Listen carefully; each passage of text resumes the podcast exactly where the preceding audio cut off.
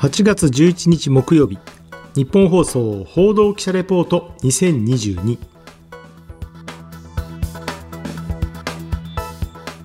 日本放送の遠藤達也です。日本放送報道記者レポート2022このプログラムは日本放送の報道記者が政治、経済、事件、災害からこだわりのテーマまで日々取材し足で稼いだ現場の生きた情報をお伝えしていきます。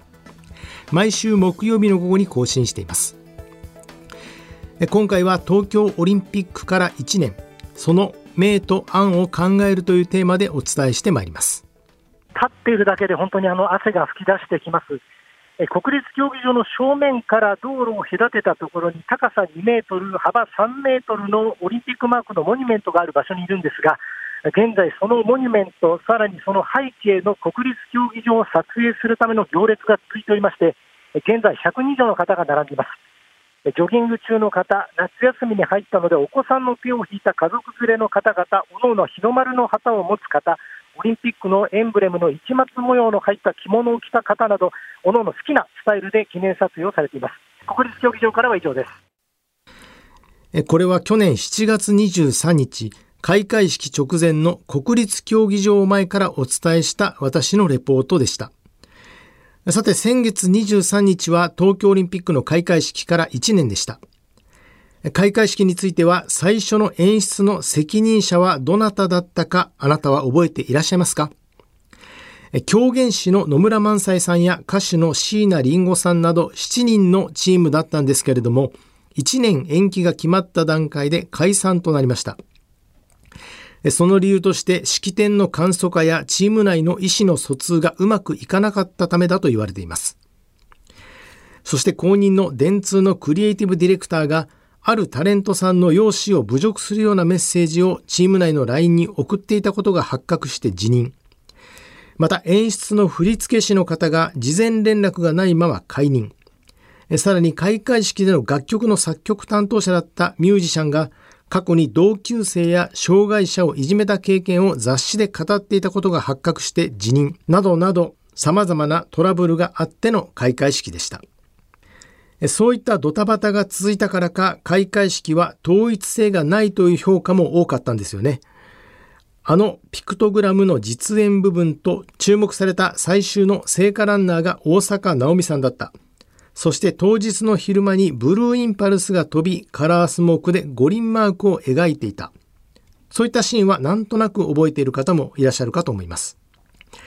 ただ開会式をはじめ東京で開催された競技は新型コロナウイルス感染拡大の影響で無観客。宮城や福島で開催されたサッカーやソフトボールなどごく一部の競技のみ学校単位で観客として参加することができたという点が印象に残っていると思います。ちなみに覚えていらっしゃる方は少ないと思うんですが、東京の1日あたりの感染者、当時は毒性が強いと言われたデルタ株でしたが、2000人に迫る状況となっていました。そんな中、先月23日に国立競技場で東京2020大会1周年のイベント、東京フォワードが開催されました。このイベントは観客を入れての開催となりました。実はあまり目立たなかったんですが、現地で見たい人はウェブですとかハガキによる応募の抽選形式でした。私もこれまでチケットを買ってラグビーですとかサッカーの試合での応援で国立競技場に入ったことはあるんですが、東京オリンピックを少しでも肌で感じたいということで、妻と共に応募してみたら、運よく私が当たり、現地で見ることができました。ちなみに東京都や東京オリンピック・パラリンピック組織委員会の発表では、1万5000人の入場者と発表されていました。その一部をお聞きください。MC の松岡修造さんと挨拶する組織委員会の橋本聖子会長です。こんな光景が1年後見れると思いませんでした。まさにこの場所で心を一つにしてきました。もちろんボランティアの皆さん、特にね会場のこの雰囲気は皆さんが作ってってくれました。アスリートの皆さんそして大会を支えていただいた小中高生の皆さんそしてボランティアの皆さんなど多くの方々と一緒にこの国立競技場一周させていただきました。あの1年前の素晴らしい大会が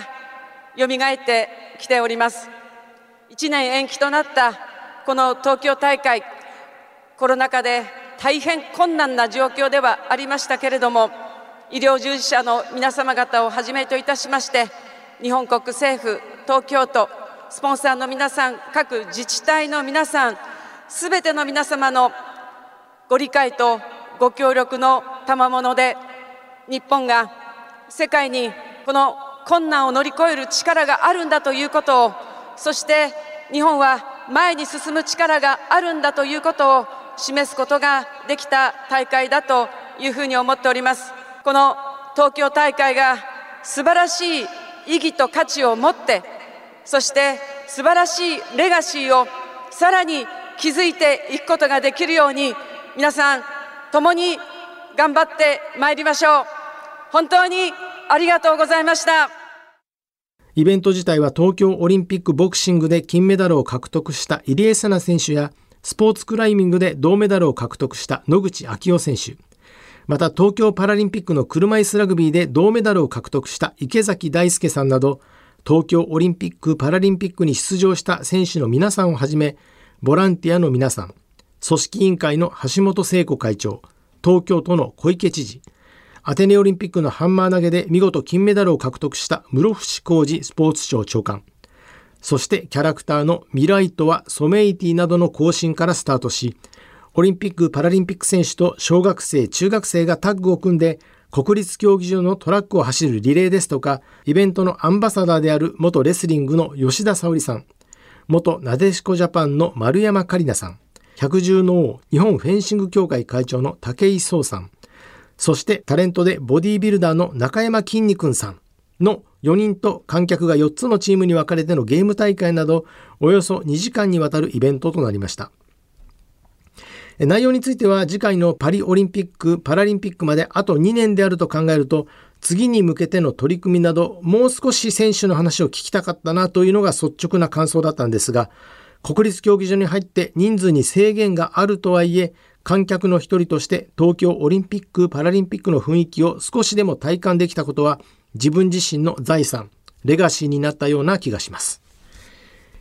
そしてここからオリンピック・パラリンピック委員会もレガシー、遺産と大合唱のように言ってきたことの進化が問われてきます。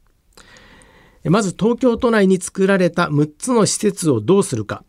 ちなみに6つの施設を作るために1365億円かかっています。その6つの施設とは水泳などで使用された東京アクアティクスセンターが年間6億4000万円の赤字。カヌーなどで使用されたカヌースラロームセンターは年間1億9000万円の赤字。また、海の森水上競技場は年間1億6000万円の赤字。大井ホッケー競技場は年間9000万円の赤字。夢の島公園アーチェリー場は1000万円の赤字。まあ、これだけでざっと年間11億円の赤字です。唯一黒字が見込まれるのは1万5000人規模のコンサート会場をオープンする有明アリーナが年間3億5000万円の黒字を見込んでいます。この赤字は東京都が負担する形になっていて、東京都は今後都民などに向けての利用を促進して少しでも収益につなげたい考えです。ちなみに東京オリンピックで新しい種目になったスケートボード、日本史上最年少の13歳で金メダルに輝いた西矢椛選手や同じく金メダルに輝いた堀米雄斗選手などの活躍が話題になったこともありまして有明アーバンスポーツパークが再来年3月までに整備されて開業することになりました。そういった選手の活躍から新たな利用に向けての動きも出てきています。私も今後の施設の使い方について東京都の小池知事の記者会見に出席し直接質問してみました。日本放送の遠藤と申します。よろしくお願いします。あの東京オリンピックから1年ということです。し、あのレガシー、あのソフトの面もハードの面もというふうにおっしゃってました。あの都民がやはり気軽に使えていくことこそ本当のレガシーだというふうに思っています。活用については、より都民の皆様方が活用しやすいような、また末永く多くの都民に利用される施設として工夫をしていくことは必要であります。あの文化やエンターテインメントなど、さまざまなあの活用の仕方海の森にしてもですねそこ最初2000億とかって言ってましたよね。ええそこをいろいろ工夫しながら削りながらも有効な施設になったかと思いますがさまざまなあの使い方活用の仕方っていうのは出てくるとこのように思います。いずれにしましてもさまざま工夫をしながらあこの存続生かし方については工夫を重ねた上で東京大会が行われた会場。まあ、今もありますよね、代々木のあの会場であったり、東京体育館も今回、大会用に改修をしたり、えー、いろんな工夫も